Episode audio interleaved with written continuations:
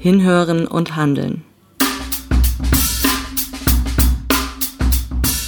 Rechte, von Rechtspopulistinnen bis Neonazis, sind fast täglich Thema in den Nachrichten.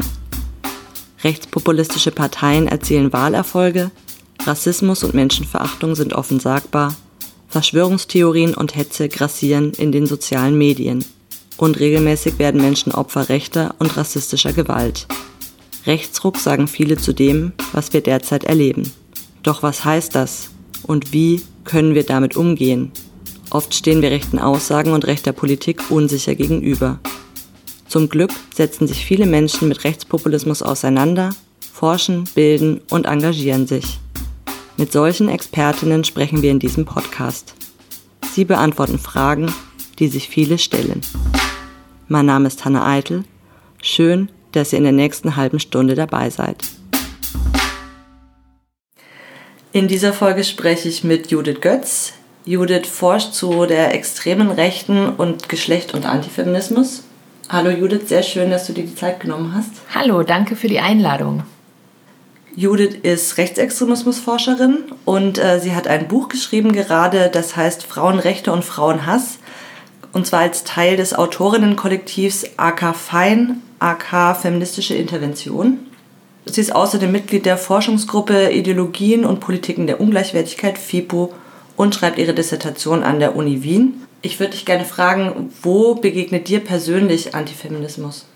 Uh, das ist natürlich eine große Frage, weil Antifeminismus, würde ich sagen, ein Phänomen ist, das uns in beinahe zu allen gesellschaftlichen Bereichen begegnet. Also sprich, ich erlebe es natürlich als Genderforscherin auf der Uni durch äh, Angriffe auf Gender Studies, äh, aber auch durch ähm, Arbeitskollegen und Kolleginnen, die meinen Forschungsgegenstand abwerten, die äh, Gender-Theorie, feministische Theorie und ähnliches als einerseits so ein gesellschaftliches Luxusproblem äh, betrachten oder andererseits halt sagen, dass es äh, keine Wissenschaftlichkeit hätte, weil sich es nicht belegen ließe.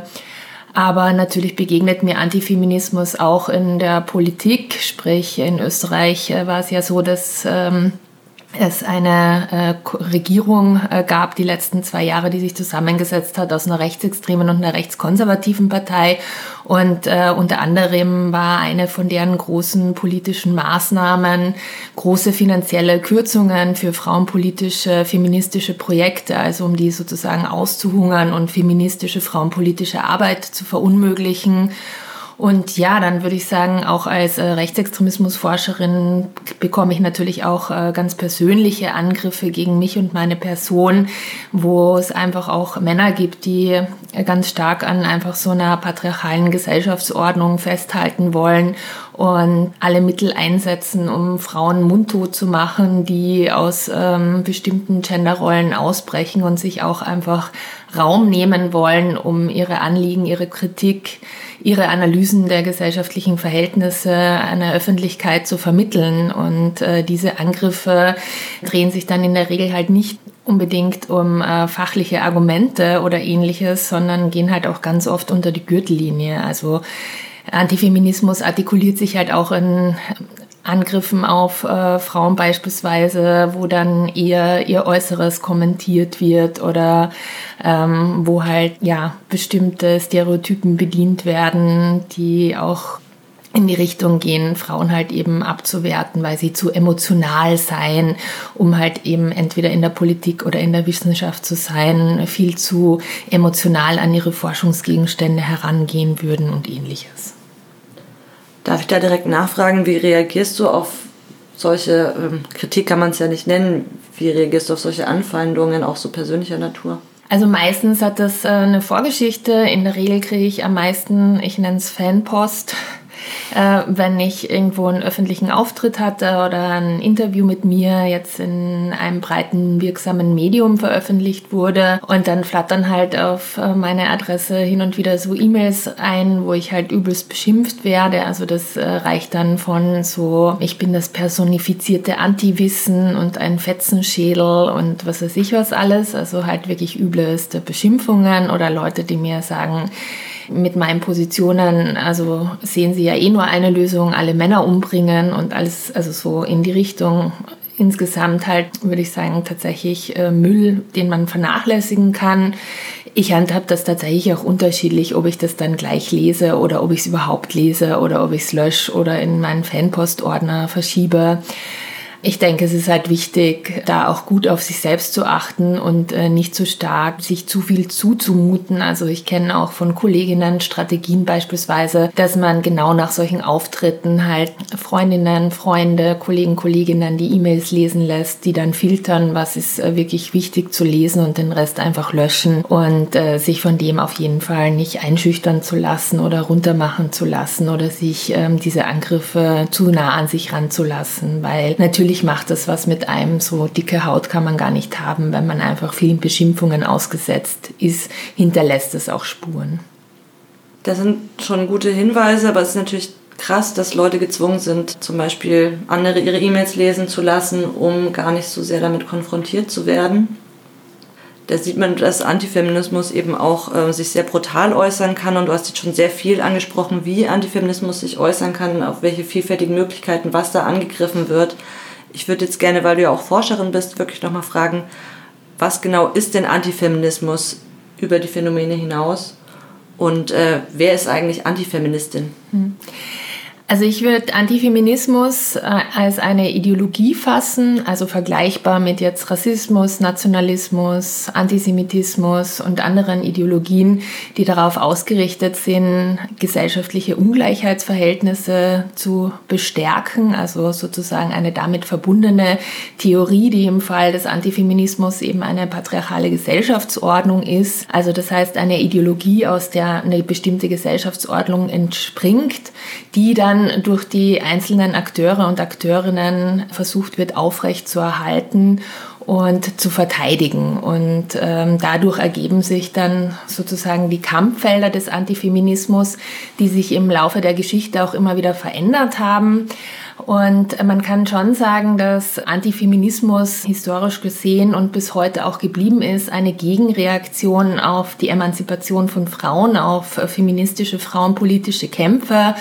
Also ich würde schon sagen, dass auch wenn man in die Geschichte zurückblickt, beispielsweise jetzt auch im Hinblick auf die drei Frauenbewegungen, die es gegeben hat, immer jede einzelne Frauenbewegung von antifeministischen Angriffen begleitet wurde. Also sprich, als Frauen den Zugang zum Wahlrecht und zu den Universitäten gefordert haben, hat es einen unglaublichen Gegenschlag gegeben, um, also vor allem von Männern, um das zu verhindern. Ähm, auch in Zeiten der zweiten Frauenbewegung, wo es halt darum gegangen ist, das Private als politisch zu betrachten und viele Errungenschaften zu erkämpfen, die eben genau diesen privaten Sektor politisiert haben und beispielsweise darum gekämpft gekämpft haben, dass es einen Zugang zu Schwangerschaftsabbrüchen gibt, dass äh, Vergewaltigung in der Ehe strafbar ist und ähnliches. Auch hier haben Männer mit einem unglaublichen Rückschlag sozusagen reagiert, um dagegen anzukämpfen, dass es diese, vor allem habe ich jetzt äh, rechtliche Veränderungen angesprochen, aber die waren halt schon auch äh, sehr wichtig und sind auch bis heute sehr wichtig. Und aktuell würde ich sagen, dass sich äh, ganz viel von antifeministischen äh, Kampffeldern oder Kämpfen einerseits sehr stark um Bedeutungshoheiten dreht, also sprich, dass Antifeministen und Antifeministinnen so einzelne Aspekte jetzt von beispielsweise Gender-Theorie oder halt äh, auch äh, von LGBTQI-Plus-Kämpfen herausgreifen und uminterpretieren oder überinterpretieren und fehlinterpretieren. Also wirklich versuchen hier auf einer diskursiven Ebene Umdeutungen vorzunehmen, um die grundsätzlichen dahinterstehenden Anliegen zu diskreditieren und auch zu delegitimieren. Und auf der anderen Seite würde ich sagen, dass sich ähm, diese Kampffälle aber bis heute auch ganz, also ganz stark eben um diese gleichstellungspolitischen Verbesserungen und Errungenschaften drehen. Also dass, äh, wenn man sich Antifeminismus heute anschaut, äh, sich eben ganz viel auch um genau diese Themenaspekte wie Quoten oder auch ähm, wie Gender-Sensibilisierungsprogramme, Gender-Mainstreaming, ähm, Diversity Management, aber auch die Ausweitung äh, von Rechten für Menschen, die nicht der Heteronormativität entsprechen, ähm, richten und hier versucht wird, die feministischen Errungenschaften der letzten Jahre und Jahrzehnte rückgängig zu machen und im Gegensatz dazu halt äh, wieder ähm, eine patriarchale Gesellschaftsordnung stark zu machen, die ausschließlich zwei Geschlechter kennt, die dann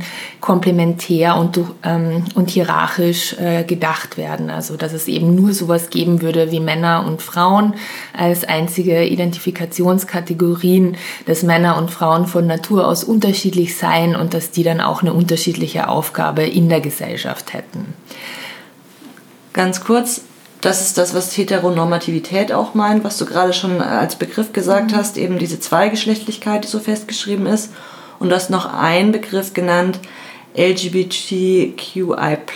Vielleicht sagst du auch mhm. nochmal für alle, die das nicht kennen, ähm, was du damit meinst. Also zu Deutsch wäre das dann einfach äh, Lesben, Schwulen, Trans, Inter, Queer und das Plus, das Plus steht halt für Menschen, die sich unter diesen Begriffen nicht subsumieren äh, können und wollen und vielleicht auch nochmal was ganz anderes sein ähm, wollen. Super, danke. Ja, und ähm, was ich zu Antifeminismus noch sagen wollte, also äh, mir ist durchaus bewusst, dass der Begriff heutzutage recht breit verwendet wird. Also viele verwenden ihn auch, um einfach so Alltagssexismus zu umschreiben oder andere wiederum ähm, halten Antifeminismus eigentlich als äh, abgelöst als Begriff und sprechen stattdessen eher so von Antigenderismus oder Antigender.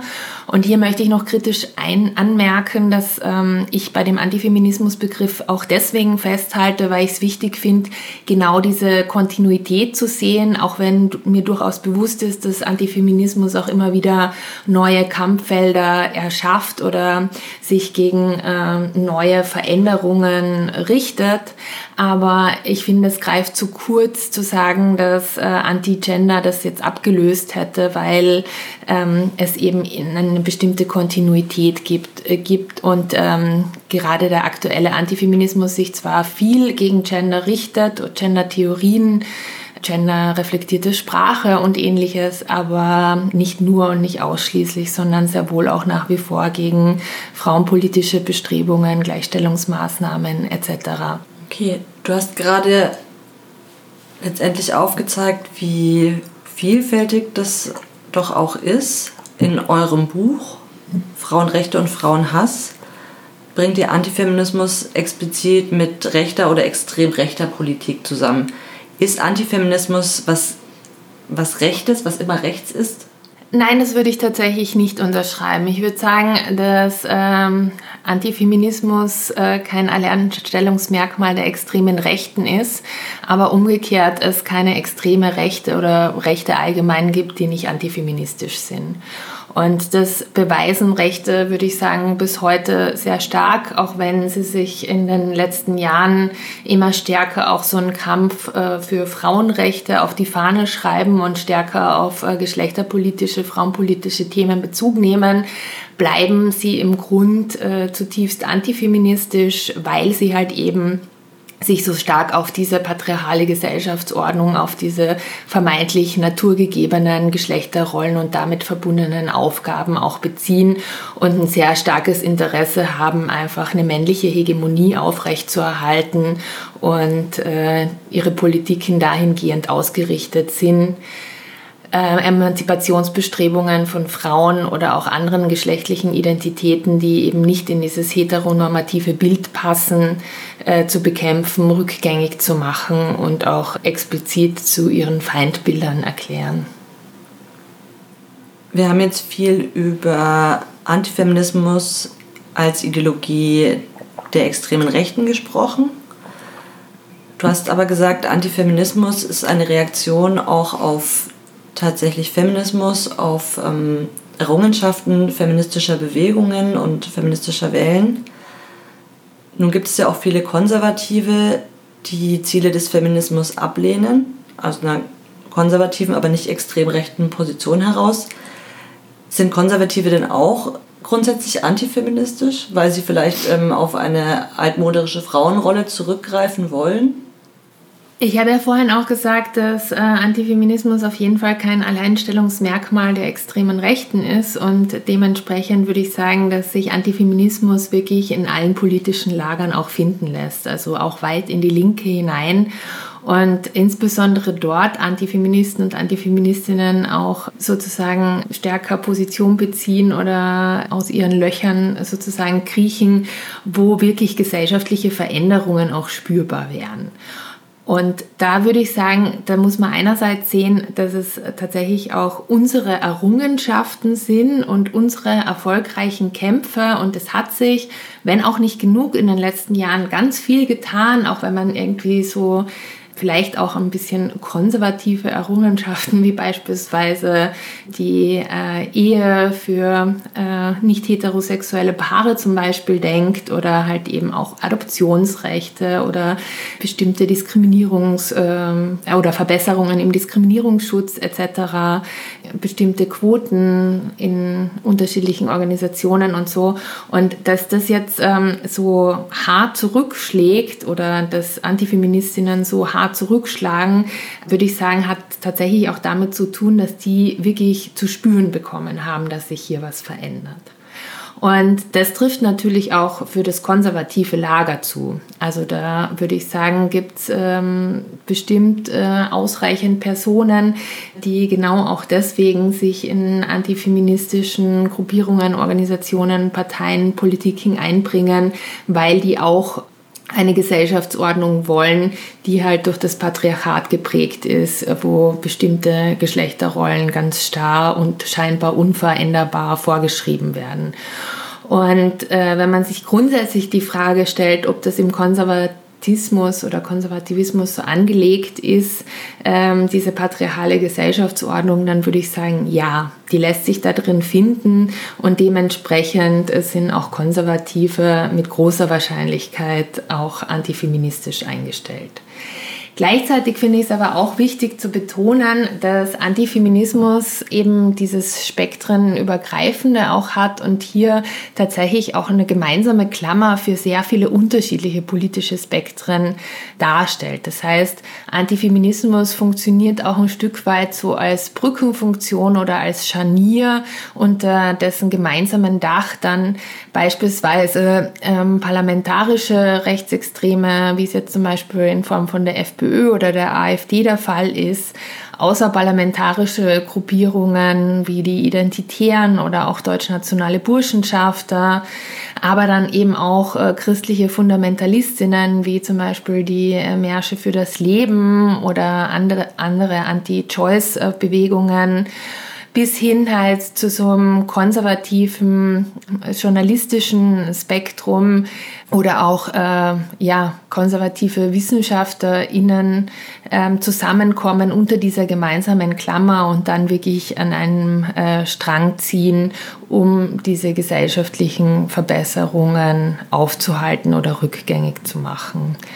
Und nicht zuletzt würde ich hier auch die also sogenannte oder vermeintliche Mitte der Gesellschaft äh, nicht aus dem Blick verlieren wollen, weil es ja auch hier ganz stark darum geht, dass äh, viele Menschen äh, gerade in Zeiten globaler Veränderungen und ähm, immer stärker werdender Unübersichtlichkeit der Weltgeschehnisse und der großen Herausforderung sich da noch orientieren und auskennen zu müssen oder zu sollen, halt eben große Ohnmachtsgefühle erfahren und äh, das auch im Hinblick auf geschlechterpolitischen Wandel zutrifft. Also nicht ähm, zuletzt sind ja auch Antifeministinnen immer wieder auch so erfolgreich mit äh, so Schreckensbilder, die sie zeichnen, die von der Gender-Theorie ausgehen würden, nämlich dass hier ähm, die Geschlechter abgeschafft werden sollen und dass niemand mehr sein darf, wie er sein will oder halt auch mit so antikommunistischen Denkfiguren gearbeitet wird, dass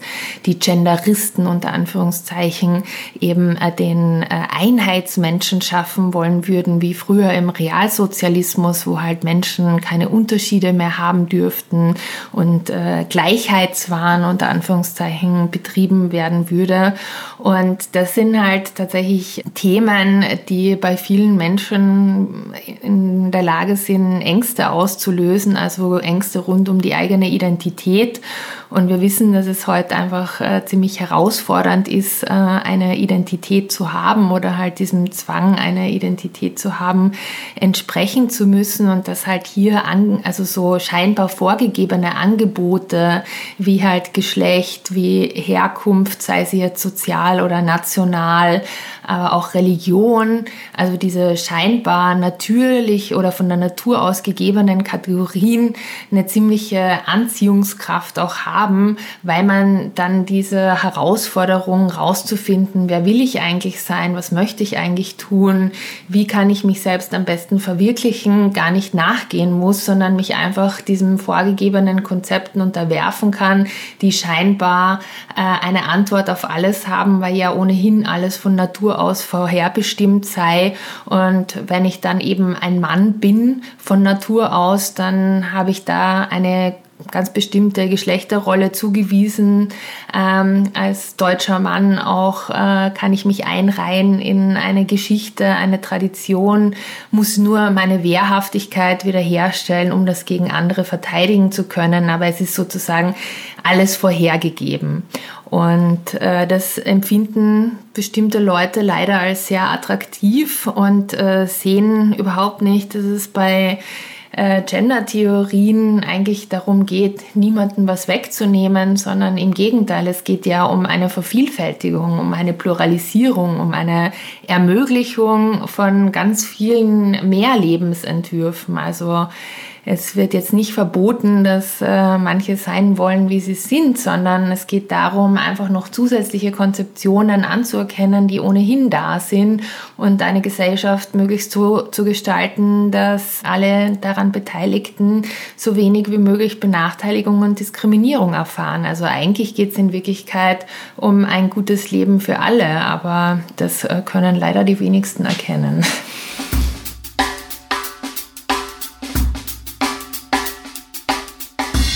Du hast gerade schon diese Brückenfunktion angesprochen, die der Antifeminismus nehmen kann, also dass er aus der extremen Rechten heraus eine Verbindung schlagen kann in die sogenannte Mitte hinein, zu Konservativen, zu Liberalen. Daran anschließend äh, gibt es ja die These, dass der Antifeminismus sich deswegen auch so gut dafür eignet, weil er einerseits so verbreitet ist und andererseits, weil er auch ähm, so wenig ähm, in Misskredit steht. Franziska Schutzbach hat diese These einmal formuliert und hat eben gesagt, mit Antifeminismus kann man ähm, ganz leicht demokratische Prämissen wie ähm, Gleichheit in Frage stellen und delegitimieren. Man muss dafür keine Ausländer raus Parole brüllen, die gesellschaftlich ähm, sehr schlecht angesehen ist. Also wenn man Antifeminismus äußert, kann man sich gegen Gleichheit aussprechen, ohne damit rechnen zu müssen, sich dafür in gleicher Weise rechtfertigen zu müssen oder in gleicher Weise Kritik zu erfahren. Würdest du dem zustimmen? Ich würde der Franziska Schutzbach da auf jeden Fall recht geben. Und ähm, ich glaube, am deutlichsten zeigt sich das einfach auch in der Art und Weise, wie aktuell Bevölkerungspolitiken von Seiten der extremen Rechten verhandelt werden.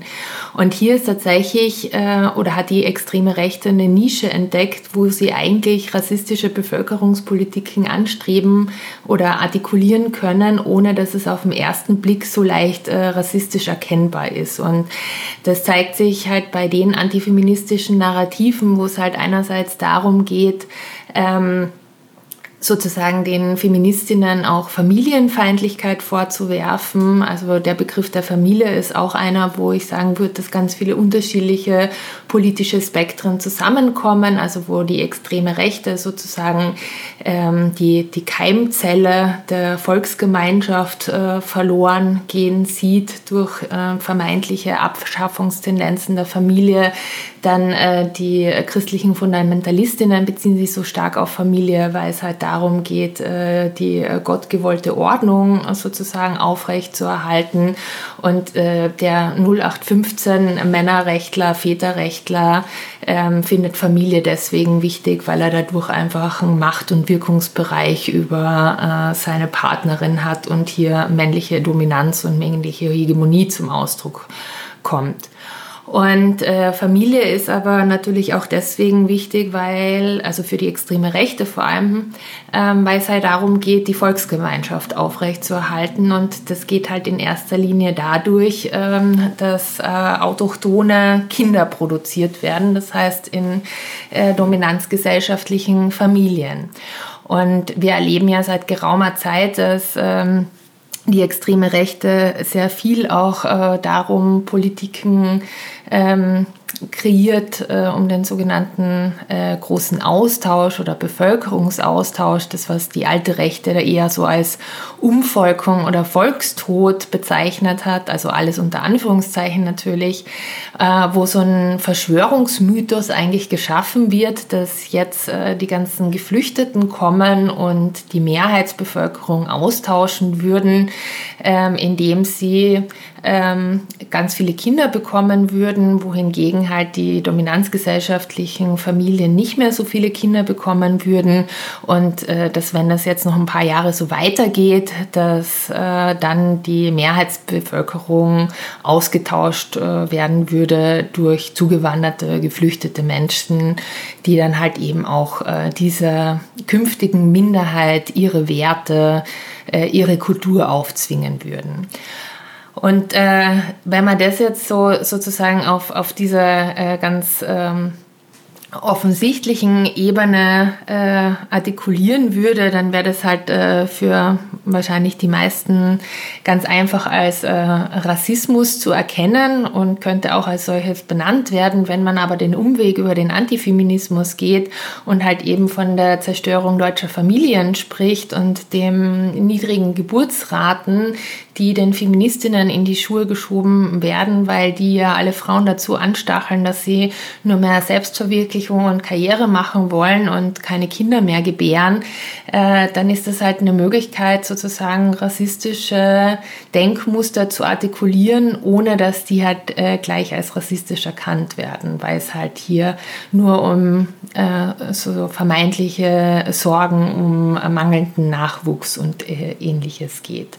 Und ich würde auch sagen, dass halt im Hinblick auf Antifeminismus nicht die gleichen gesellschaftlichen Tabus existieren, wie das jetzt bei Rassismus ist. Jetzt kann man natürlich kritisch einwenden, dass ja ohnehin schon die meisten Tabus gefallen sind, wenn jemand wie Björn Höcke immer noch irgendwie in der Politik sein kann und äh, in Österreich einzelne FPÖ-Politiker, was die sich in den letzten Jahren so erlaubt haben an äh, Äußerungen, die vielleicht vor ein paar Jahren tatsächlich noch äh, ja, Zurücktritten gefolgt hätten. Natürlich hat sich der gesellschaftliche Diskurs sehr weit nach rechts verschoben und natürlich äh, gibt es eine konstante Ausweitung des Sagbaren und die extreme Rechte spielt damit auch immer wieder. Nichtsdestotrotz würde ich daran festhalten zu sagen, dass ähm, Antifeminismus nicht in ähnlicher Weise ähm, mit äh, Tabus des Sagbaren besetzt ist, wie das jetzt Rassismus, weil ähm, offen eine äh, reine organische, autochtone Bevölkerung zu fordern, ähm, das trauen sich dann doch die wenigsten Rechtsextremen, sondern also machen das halt über verklausulierte Umwege. Entsprechend beklagen ja Frauen, Feministinnen und queere Menschen immer mehr brutale Hate Speech, also Hassrede im Internet vor allem, aber auch auf der Straße. Ähm, würdest du sagen, das wird mehr und hat das dann auch mit mehr unmittelbarer körperlicher Gewalt zu tun? Ob das jetzt tatsächlich in den letzten Jahren noch mal mehr geworden ist, ähm, oder ich fange nochmal neu an. Ähm, ja, wahrscheinlich kann vermutet werden, dass äh, diese Gewalt sowohl verbal als auch physisch äh, mehr wird, weil ich würde auch sagen, dass es einen direkten Zusammenhang gibt äh, zwischen der Verrohung der Sprache, also einer Sprache, die immer gewaltförmiger wird, die immer äh, mehr halt einfach auch äh, menschenverachtend, frauenverachtend oder auch verachtend gegenüber anderen geschlechtlichen Identitäten äh, ist, die immer weniger Tabus und Zensur kennt und ähm, letztlich, wenn mal so ein Hass auf so einer verbalen Ebene so artikulierungsfähig ist, ist der Schritt zu den Taten ja auch nicht mehr so weit. Und dementsprechend äh, würde ich sagen, ist es total wichtig, diesen Zusammenhang zu sehen zwischen der Gewalt der Worte und der Gewalt der Taten. Also auch einfach diesen Zusammenhang zwischen verbaler Hetze auch im Parlament und einfach rechten Bewegungen auf der Straße, die dann auch über, äh, übergriffig werden im Sinne davon, dass sie einfach Menschen, die ihnen nicht ins Konzept passen, Gewalt antun. Und ich denke, Beispiele dafür lassen sich ähm, zuhauf finden, wo einfach linke, andersdenkende Menschen, die halt nicht als dominanzgesellschaftlich gelesen werden oder auch queere Personen ähm, einfach Gewalt erfahren und aus dem Nichts heraus angegriffen werden, ohne dass irgendwas geschehen ist, einfach nur, wer, weil sie sind, wer sie sind. Also wo es halt wirklich um eine fundamentale Infragestellung von deren Existenz Möglichkeiten auch geht und nicht irgendwie um ähm, persönliche Konflikte oder ähnliches. Also ich mag jetzt auch nicht sagen, dass ähm, Gewalt in persönlichen Konflikten ein legitimes Mittel des Umgangs ist, aber ich finde schon, dass es ähm, auch dieser Aspekt betont werden muss, dass manche Menschen ähm, als Bedrohung gesehen werden, nur weil sie existieren und dass deren Existenz ausreicht in bestimmten äh, Kreisen, um Angriffe auf die als politisch legitimes Mittel zu sehen. Und das unterscheidet, ähm, würde ich schon nochmal sagen, die Gewalt, die sich beispielsweise auch gegen Linke richtet, die sich ja, also weiße deutsche Linke, die sich also bewusst dafür entscheiden können, ähm, sozusagen sich politisch zu engagieren und trotzdem auf der Straße halt als dominanzgesellschaftlich gelesen werden. Wenn wir jetzt schon beim Thema äh, rechte Gewalt sind, dann würde ich gerne auch nochmal mit dir über den Terroranschlag in Halle sprechen.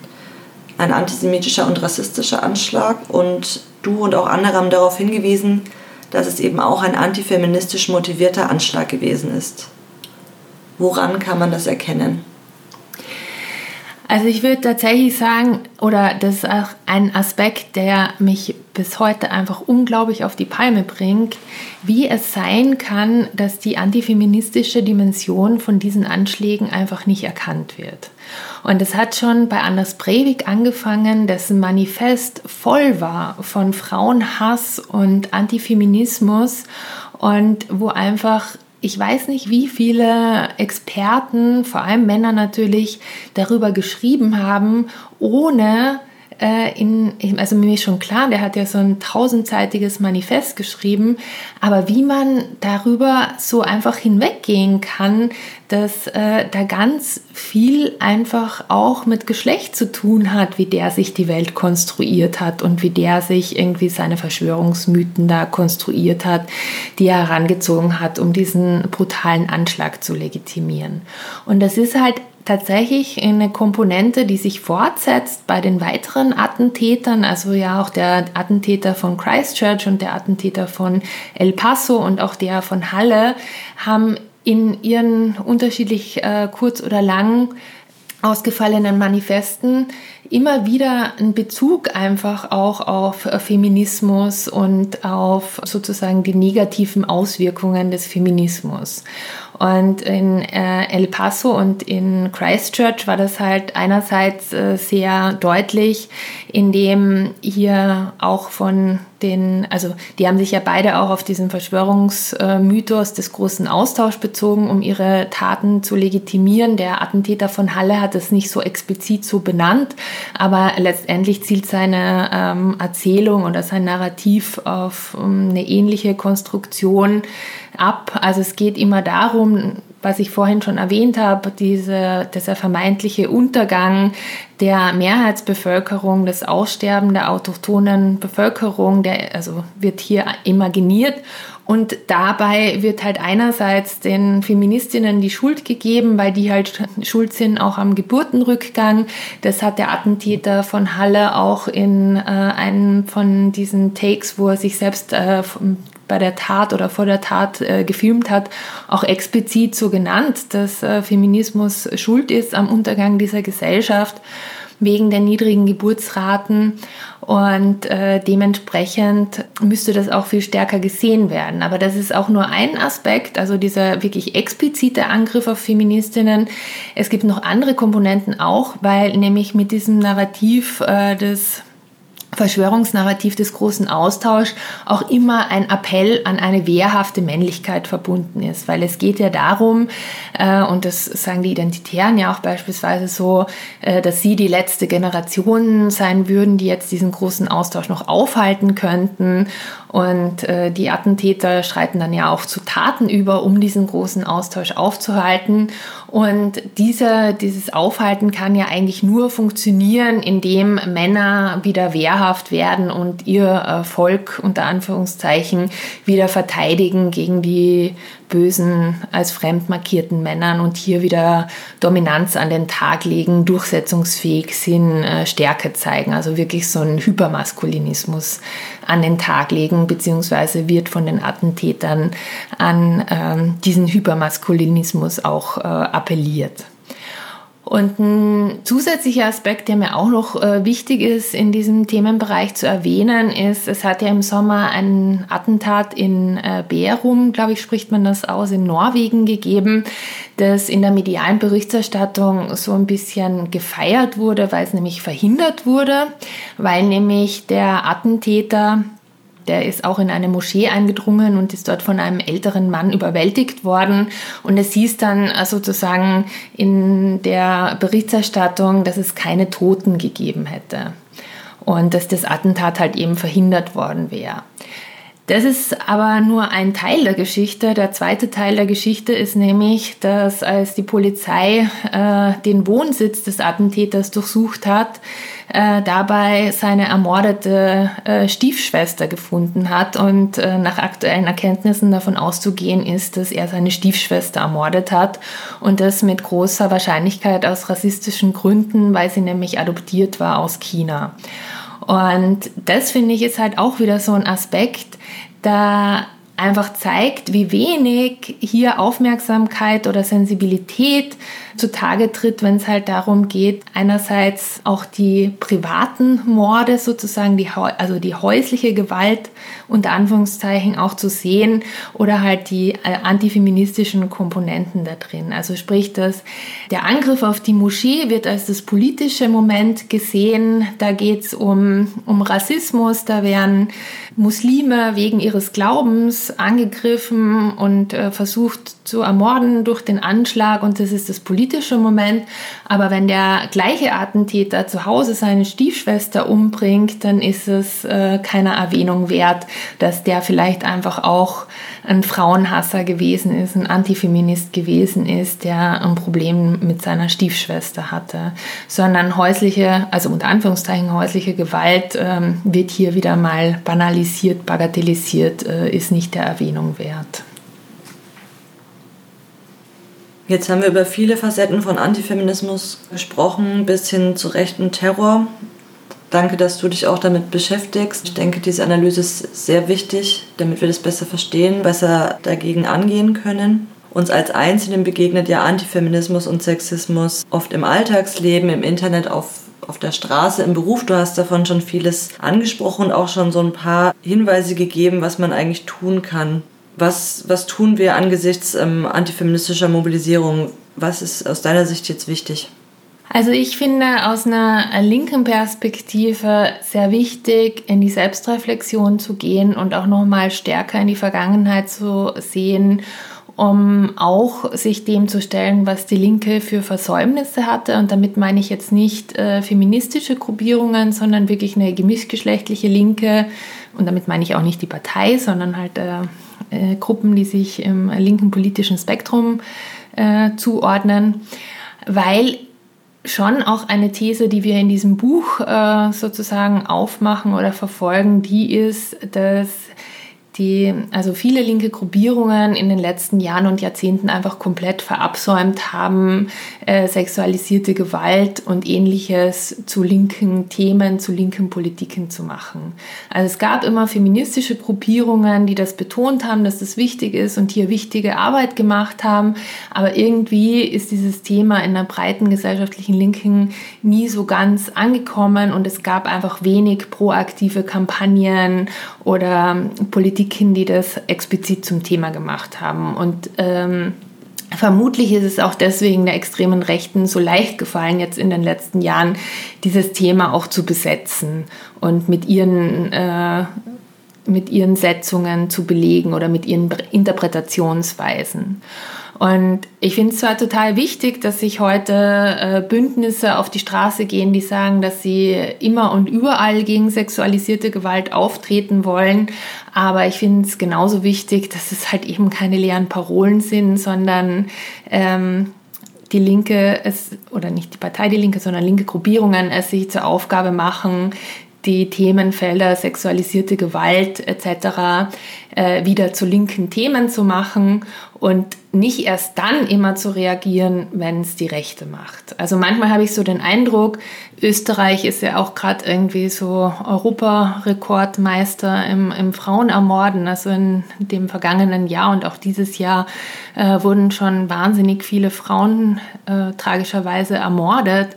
Und das, was die Täter ähm, in diesen oder die vermuteten Täter von diesen Frauenmorden verbindet, ist tatsächlich, dass beinahe zu alle ihr Opfer gekannt haben, beziehungsweise in einer Beziehung zu dem Opfer gestanden sind. Und das äh, heißt, dass es äh, in der Regel ähm, Ex-Partner, aber auch Brüder oder andere Verwandte waren, die diese Frauen ermordet haben. Und äh, da müsste man halt ansetzen. Also das das Hauptproblem, und das haben auch schon die Feministinnen vor 40 Jahren erkannt, in dem Slogan Frauen bleibt nicht zu Hause, weil äh, zu Hause ist sozusagen der gefährlichste Ort für Frauen. Ähm, und gar nicht die äh, dunklen äh, Gassen, wie uns oftmals eingeredet wird, aber dass es halt einfach auch darum gehen muss, ähm, an der Gesellschaft zu arbeiten, in der Männer nicht mit Kränkungen, mit Zurückweisungen, mit Erfahrungen ähm, der, der Trennung und ähnlichem äh, so umgehen, dass sie Frauen Gewalt antun oder ähm, ja, bis hin zum Mord. Und äh, daran müsste man arbeiten. Und das ist das Gemeinsame, was halt äh, diese unterschiedlichen, äh, wirklich grausamen Taten miteinander verbindet. Ich würde dir gerne noch eine Frage stellen, die ich jetzt immer allen stelle in diesem Podcast. Und zwar, gibt es einen Rechtsruck, gibt es einen Sog ins Autoritäre? Siehst du das gerade auch im Antifeminismus und wie würdest du das nennen? Ich würde sagen, es gibt auf jeden Fall einen gesellschaftlichen Rechtsruck. Ähm, ich glaube, es ist wichtig zu sehen, dass immer mehr Menschen mit Autor also auf äh, gesellschaftliche Krisenphänomene mit äh, autoritären Reorientierungen reagieren oder auf autoritäre Krisenlösungsmodelle sozusagen setzen, dass es hier einen Sog gibt finde ich insofern ein, ein Blick in die falsche Richtung, weil es Menschen so ein Stück weit von ihrer Verantwortung freispricht. Also äh, ich glaube, diese Sogmetapher hat für mich sowas Unaufhaltbares, sowas, äh, ich kann eigentlich gar nichts dafür, wenn ich da mitgerissen werde.